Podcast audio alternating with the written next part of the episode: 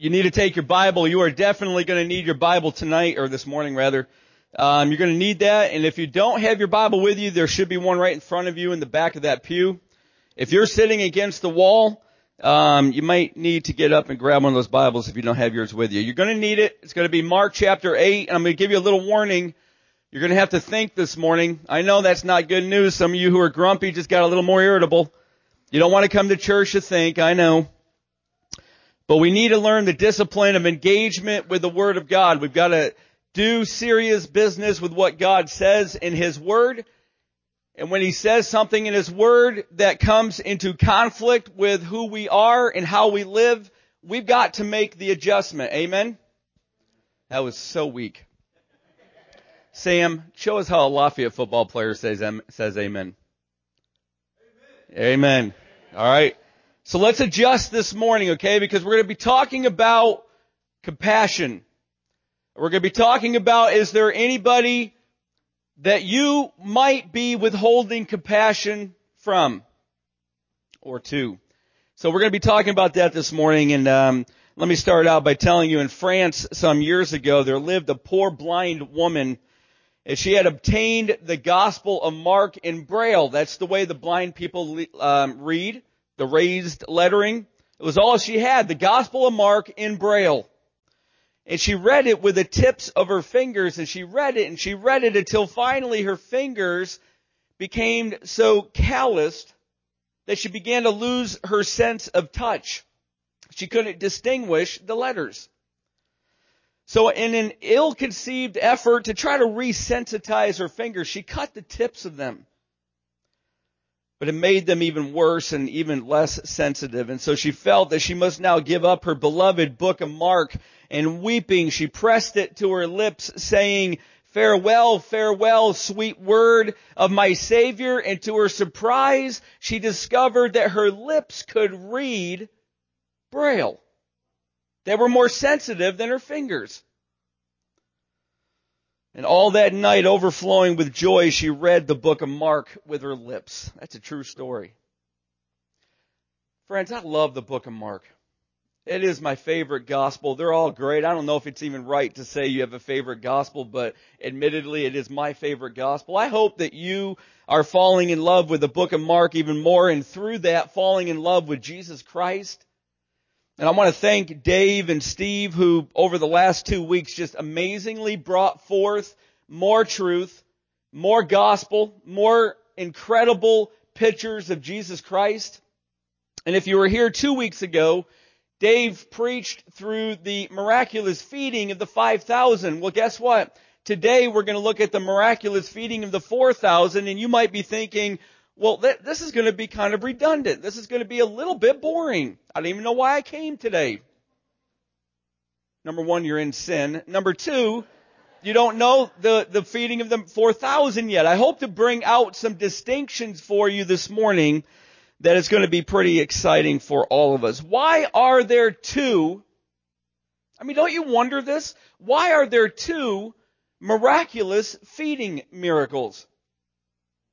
What are we going to learn from this second one that we haven't yet learned in the first one? Well, to answer that question, I trust you have your Bibles open. Mark chapter 8. Look at the first three words, at least in the ESV, the English Standard Version. In those days. Now listen, if you're going to be a student of the Word of God, you can't just leave those three words and press forward into Scripture. You've got to know, why did Mark even write those words? Every word's important in the Word of God. If he's writing in those days, then there's something that we need to extrapolate. We need to draw out of that, and we need to have the discipline to be able to say, well, what was happening in those days? Because it's going to have direct bearing on how we understand the miracle that we're about to look at. So in those days forces us, friends, to go back, to look in the rear view mirror of Mark, and to find out, Mark chapter 7, what really was happening. Well, let's do that. You flip back one page if you need to. Mark chapter 7. I have a bit of a head cold, so some of you fall asleep on me. This is my payback for you. Just hang in there. Now when the Pharisees gathered, verse 1, to him, and with some of the scribes who had come from Jerusalem, they saw some of his disciples ate with hands that were defiled. Now what is happening here?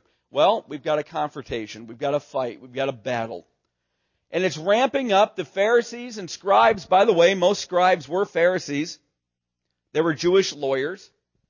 They were the religious leaders.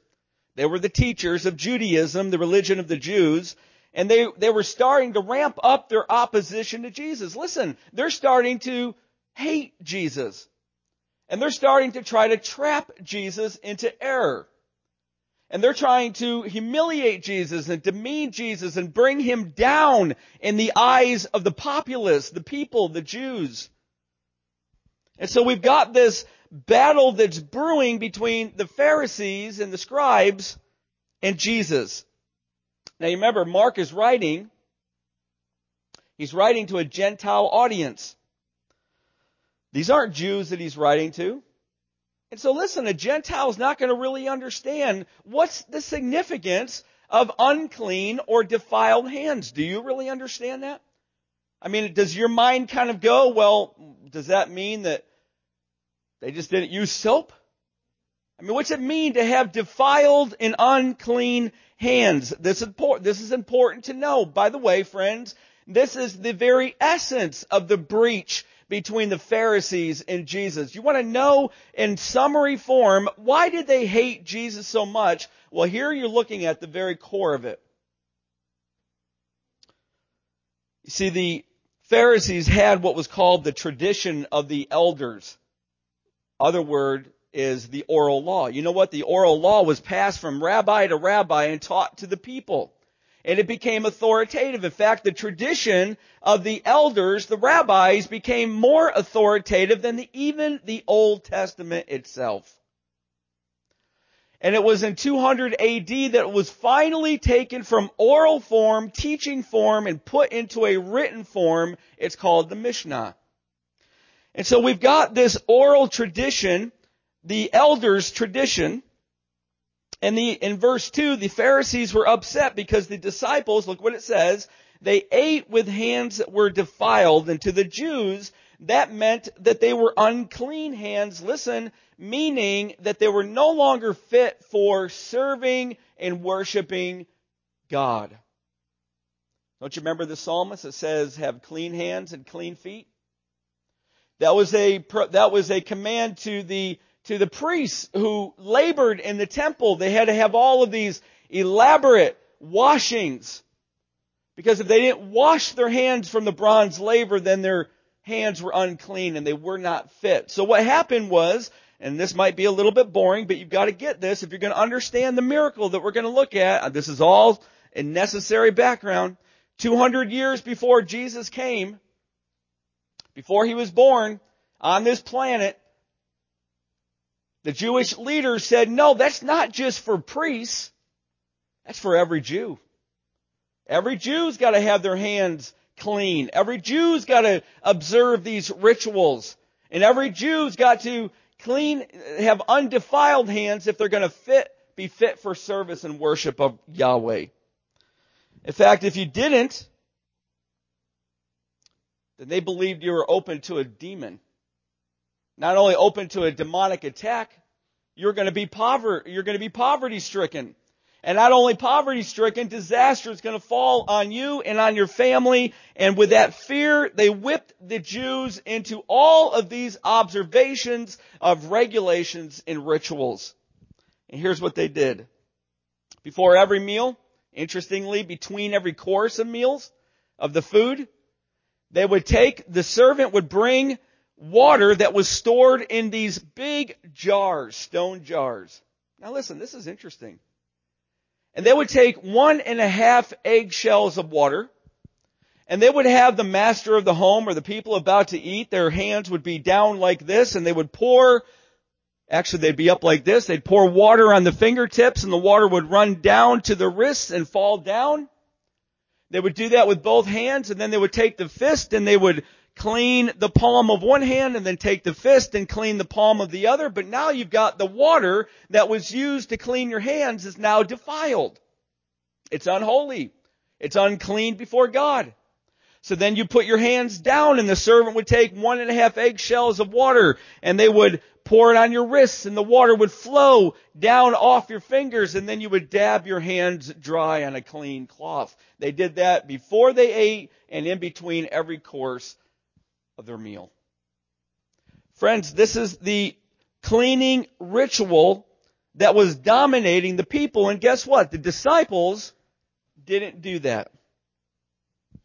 And the Pharisees viewed them as being unclean before the eyes of God. And if the disciples are unclean, then the Master, Jesus, is unclean as well. So we've got this battle brewing over the rituals of being clean before God. Now, what's it mean to be clean before God?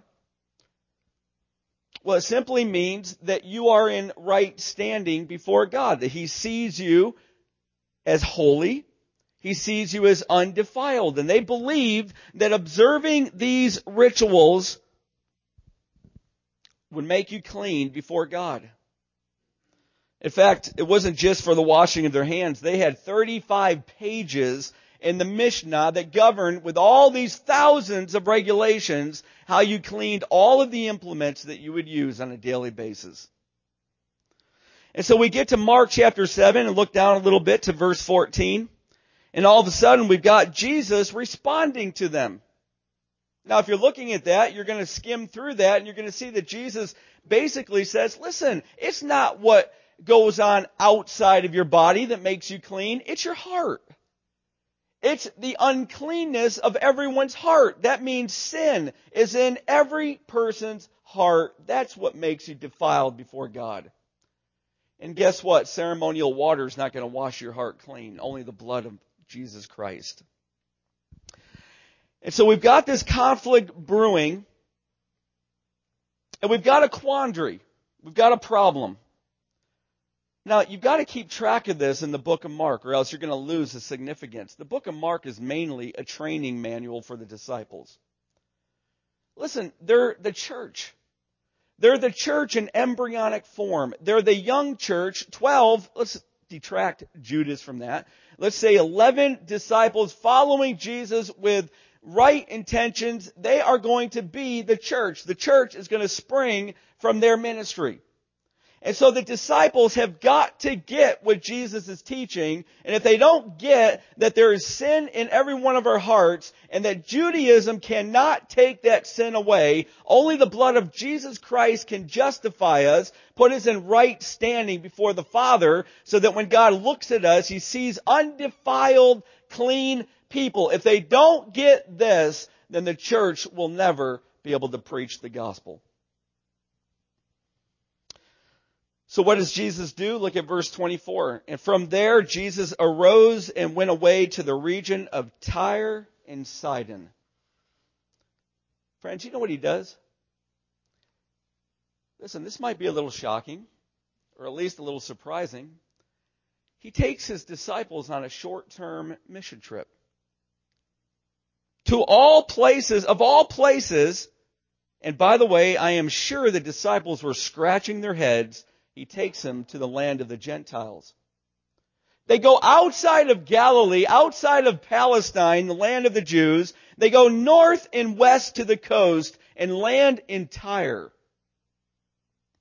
This was not a place populated by Jews. This was a place of Gentiles. Today it's Lebanon. And strict Jews believed, listen, this is what they believed. They believed that when you go to the market, that food was probably harvested, it could have been, by a Gentile. It may have been transported in a Gentile wagon. It may be run, the market stall, by a Gentile. So when you come home, you've now been tainted by Gentiles. So you've got to come home, and strict Jews would take water out of those stone jars and put them in a basin. And listen, friends, I'm not exaggerating. They would immerse their entire bodies in that water to wash off the defilement of Gentiles.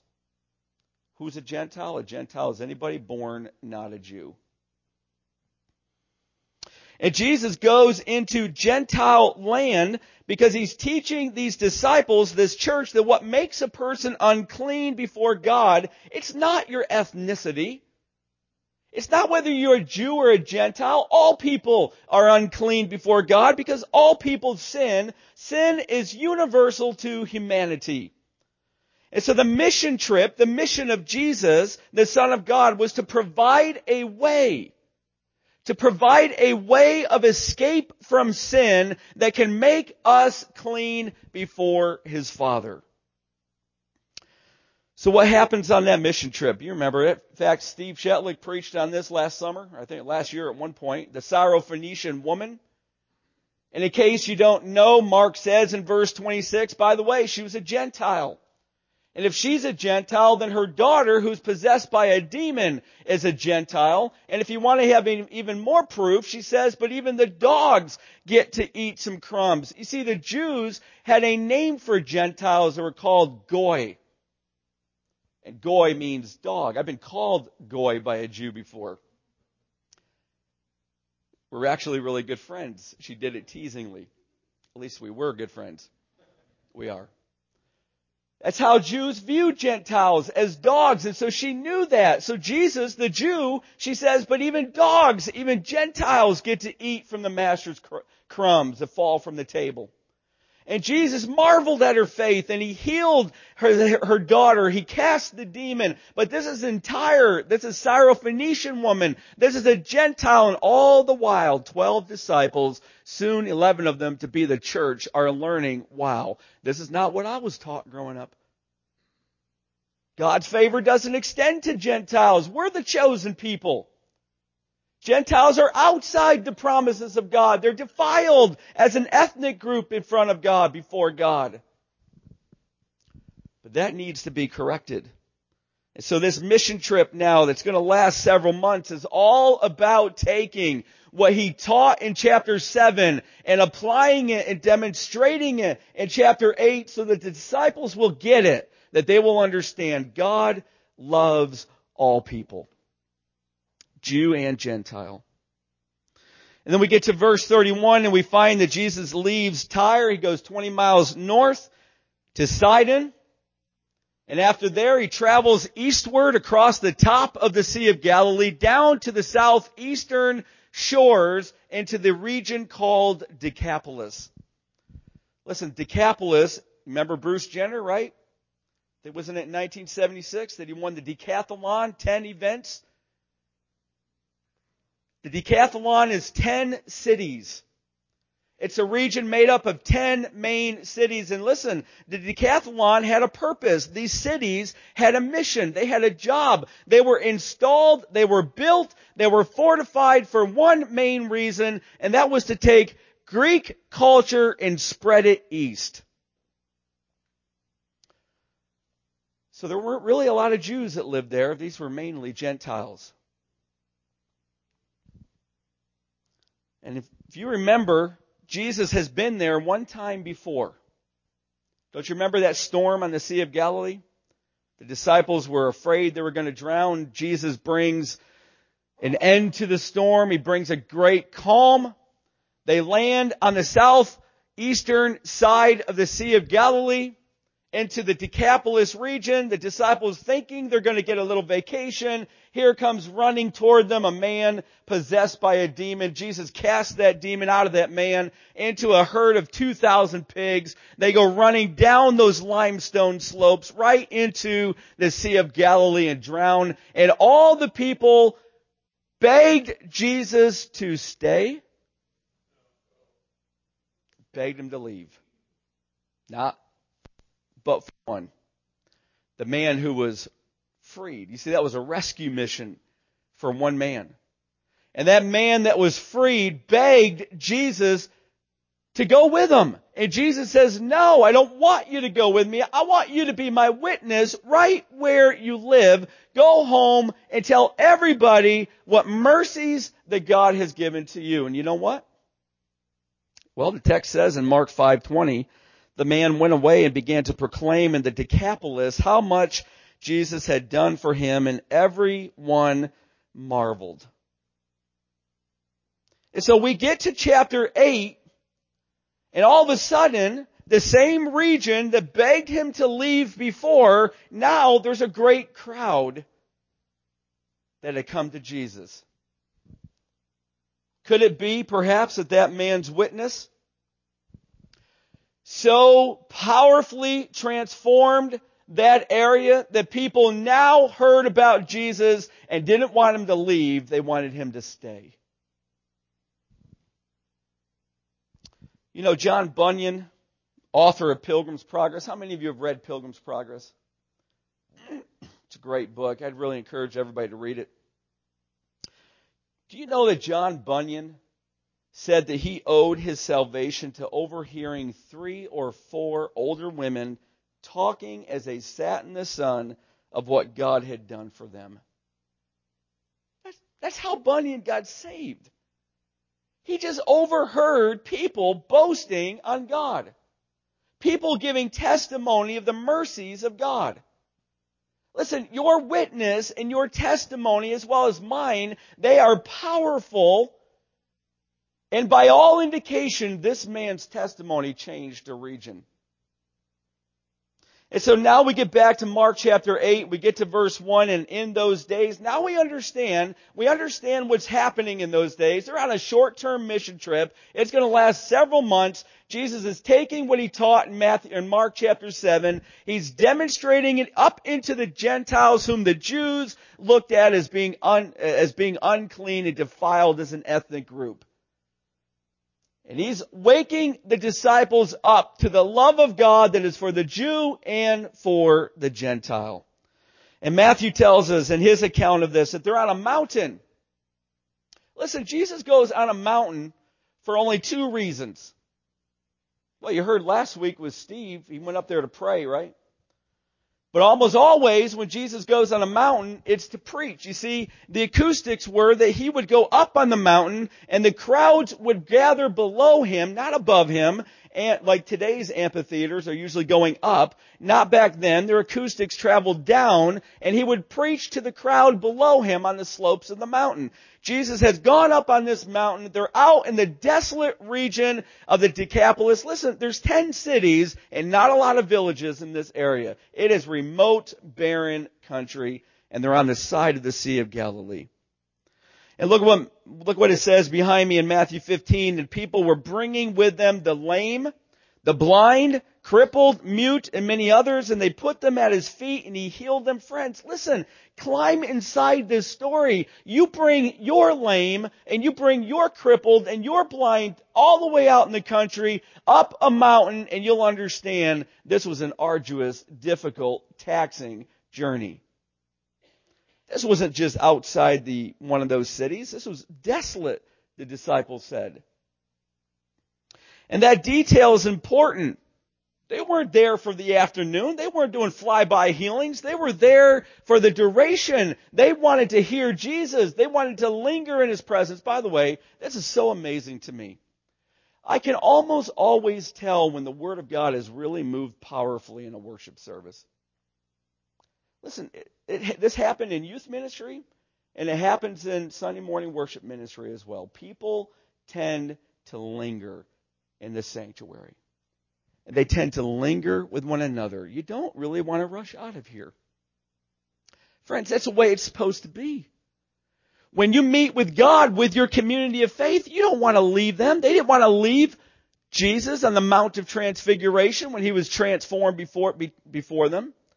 They didn't want to go back in the valley. They didn't want to go out in the world again where the demons are, where the difficulty is. You tend to want to linger where the Spirit of God has been working. And so they're there not for one day, not for 2 days. They're there 3 days with Jesus, verse 2 says. And they were hungry for the gospel. They were hungry for his teaching, and they had depleted their food supply. Somehow we read into this, they've been 3 days without food. That's not what the text says. While they were there for 3 days, they had depleted their food. And Jesus shows a glimpse of his heart in verse 2. He says this, I have compassion on the crowd. Friends, do you realize that Jesus has never, ever spoken those words before this point? Well, you might be saying, well, Pastor Tim, I've seen those words. You saw those words as the disciples were observing Jesus, but this is the first time Jesus has verbalized, I have first person compassion on the crowd. And the compassion of Jesus finds expression. As he says, if I send them away hungry to their homes, they will faint on the way. When he performed the feeding of the 5,000 that Dave preached on, listen, friends, they were in Galilee. And you know, in Galilee, there's 240 towns, villages, and cities. You don't go far in Galilee before you bump into another town. And there are lots of places, ample resources. It was a lush region of Palestine to buy food and to acquire food, but they're not in Galilee anymore. They're in the desolate area of the Decapolis. And food was not readily available. But listen, biblical compassion doesn't wait for ideal circumstances. Listen, try saying that to your wallet. It's hard. Biblical compassion doesn't wait till you get a little extra money in the bank.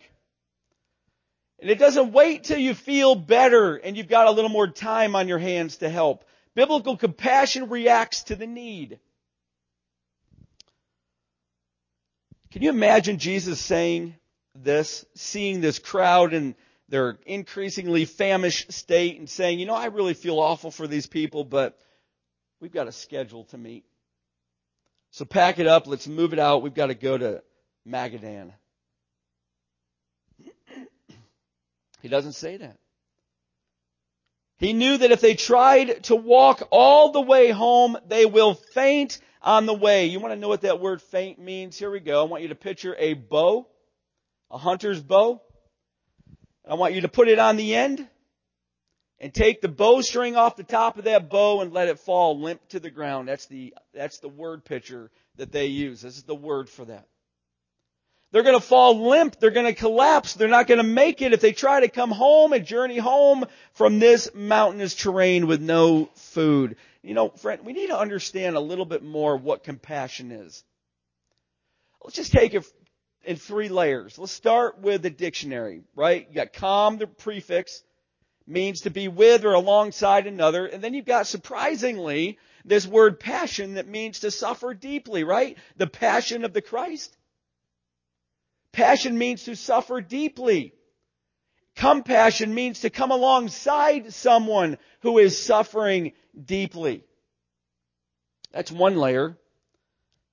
But it gets a little deeper when you begin to look at the Greek of this, because the phrase that Jesus spoke, I have compassion, three words in English, one word in the Greek.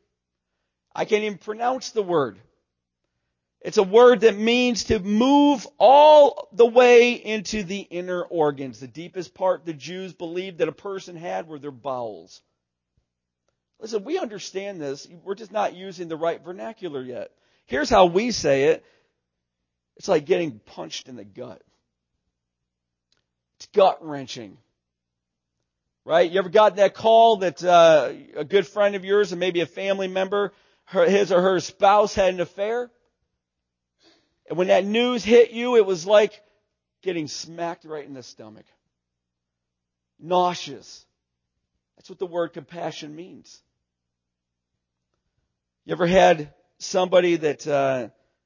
Got a report back from the doctor that they have cancer?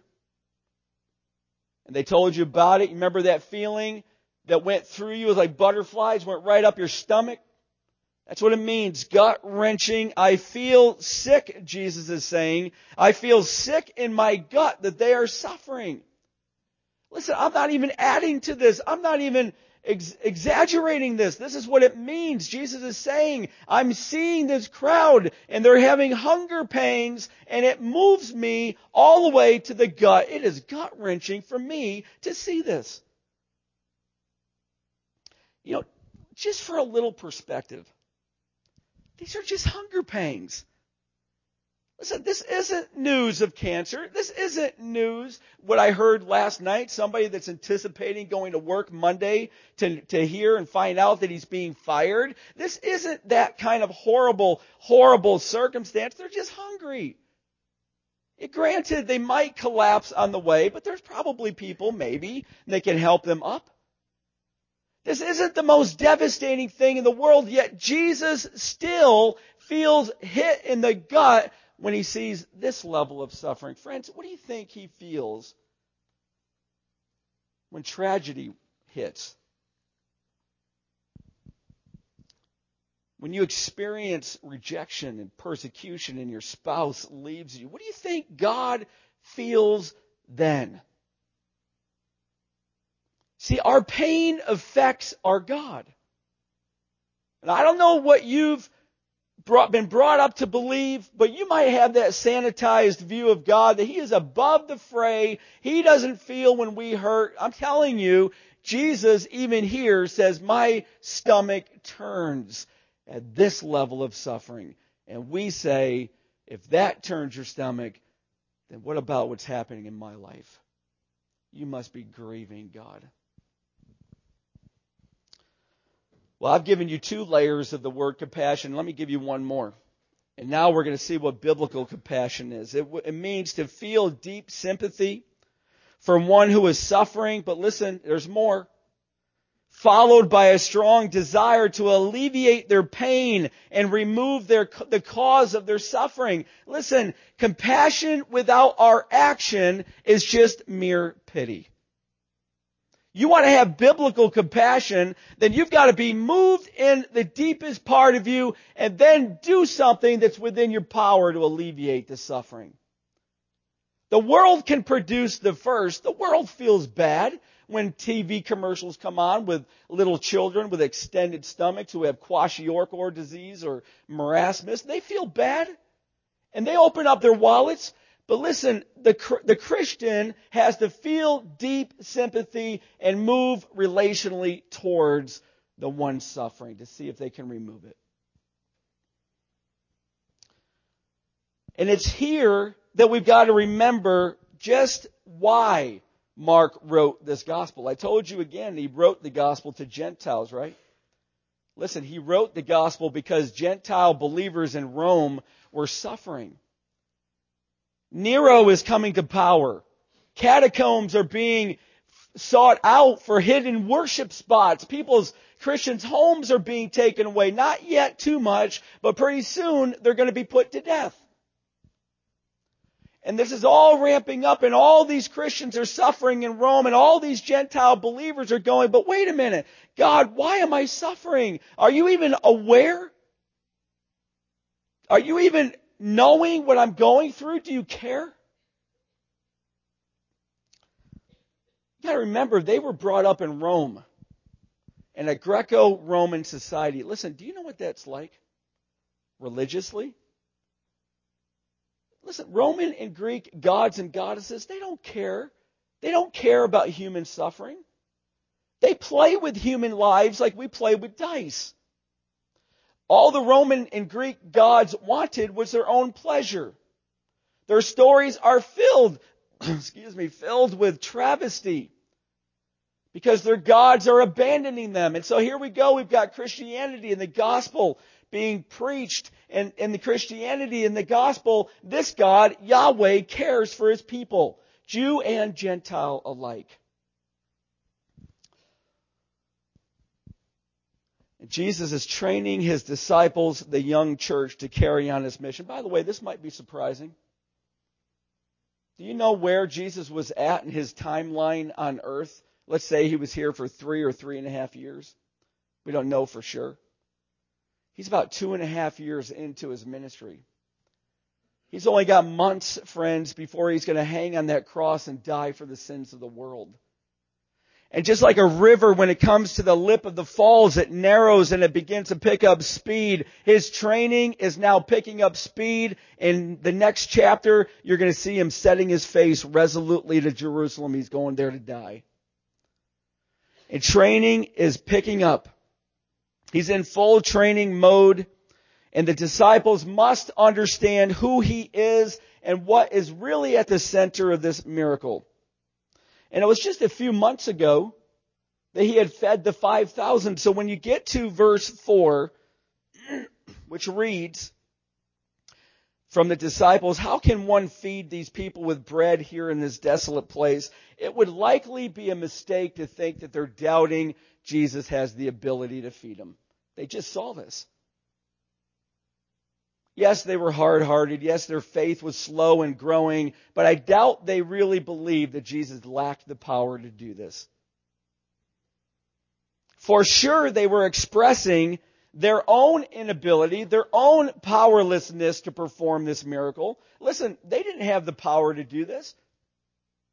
I could preach week after week and not make one iota of difference in your life if the Spirit of God is not going to dwell in what I'm saying. The Spirit of God has to do the work. It's the power of God, so the glory of God goes to Him and not to man. For sure, they're expressing their inability. They had a role in the first miracle, but it was solely the power of God to multiply it. But listen, did you notice in Mark chapter 8 that while in the first feeding miracle, Jesus asked them to feed the crowd, this time he never did. You ever pick that up? In fact, all he said so far was, I have compassion on this crowd. They're going to faint. So maybe there's a different lesson in mind. Let me emphasize where that is. Verse 4. The disciples say, how can one feed, now listen, these people? They didn't say that about the Jewish crowd. There's almost a hint of a derogatory tone. How can one feed these people with bread in this desolate place? You see, they were raised in that religious climate that when you leave a Gentile area, listen, this is what they were taught. When you leave a Gentile area, you stop before you come back into Palestine and you shake the dust off your feet. You shake it off your garments, because if you bring Gentile dust into the land of Palestine, you pollute the promised land. That's what they were raised to believe. You don't talk to Gentiles. You don't shake their hands. You don't give them hugs. When it's greeting time at church, you only go to the Jews. They were literally raised to despise Gentiles as defiled before the Lord. How can one feed these people?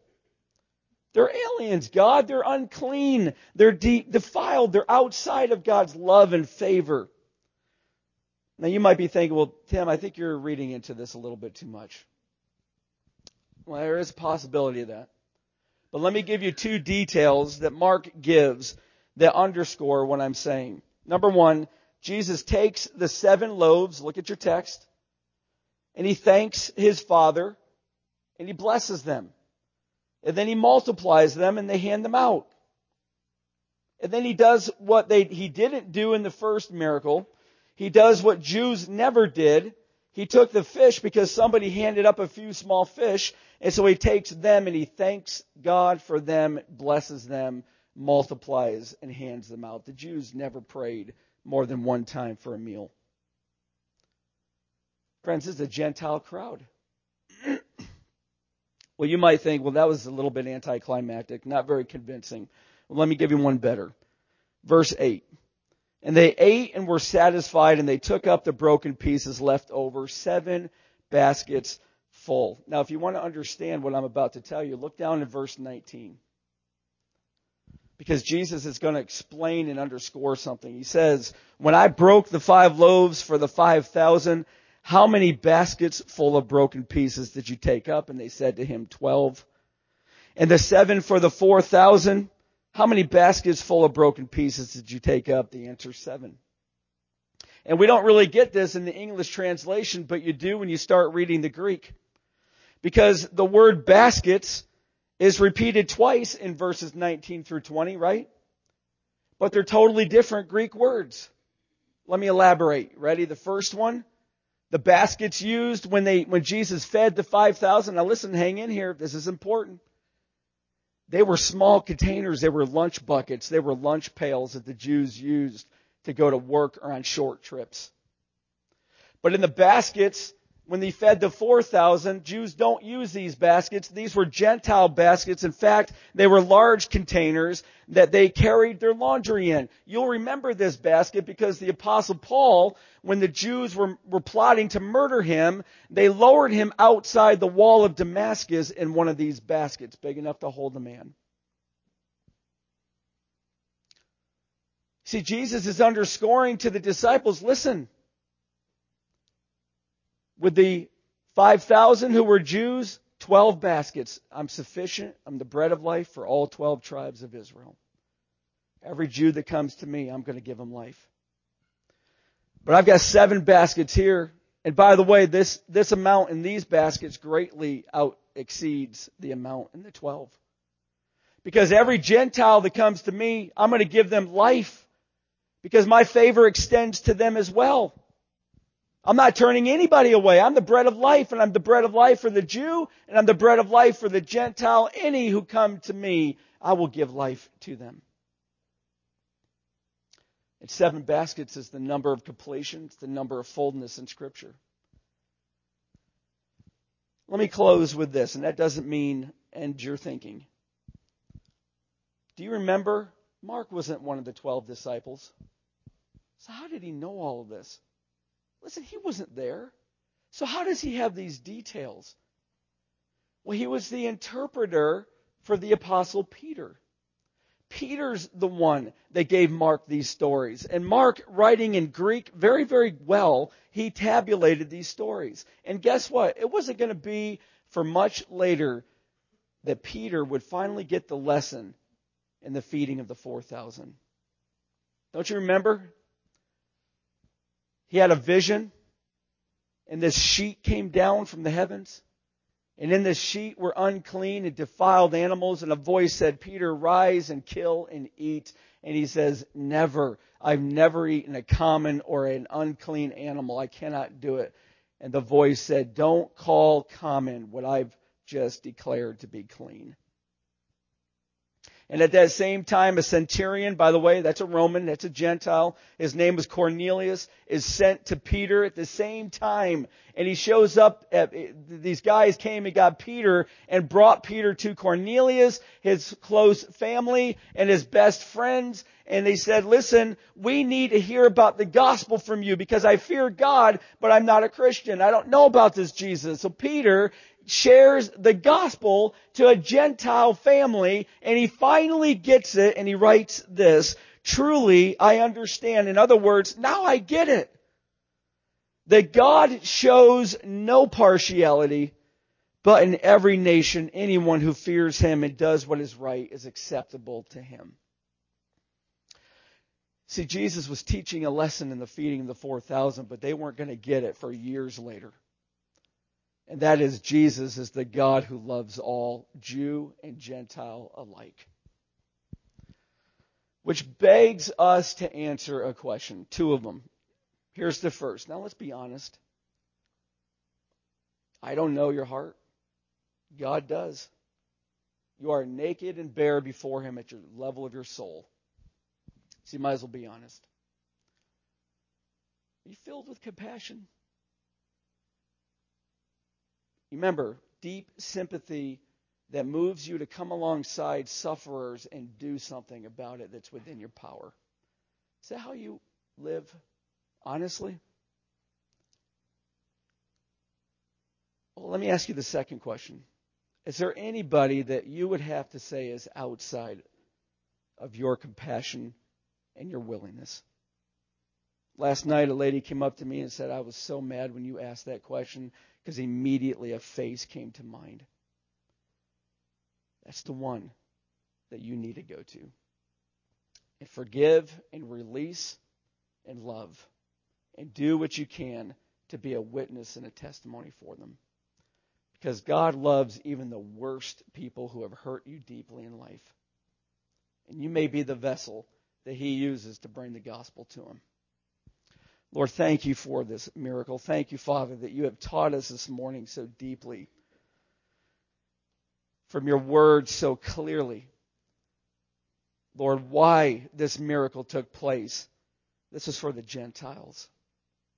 And this was to show the young church that your favor extends, unlike what they were taught, your favor extends to the Gentiles as well as to the Jews. Lord Jesus, you are the God who loves all. And I pray that you would help us to love people as well. Let there not be anybody outside of our love. And teach me, teach us how to live lives of compassion. And we ask for your help in Jesus' name. Amen.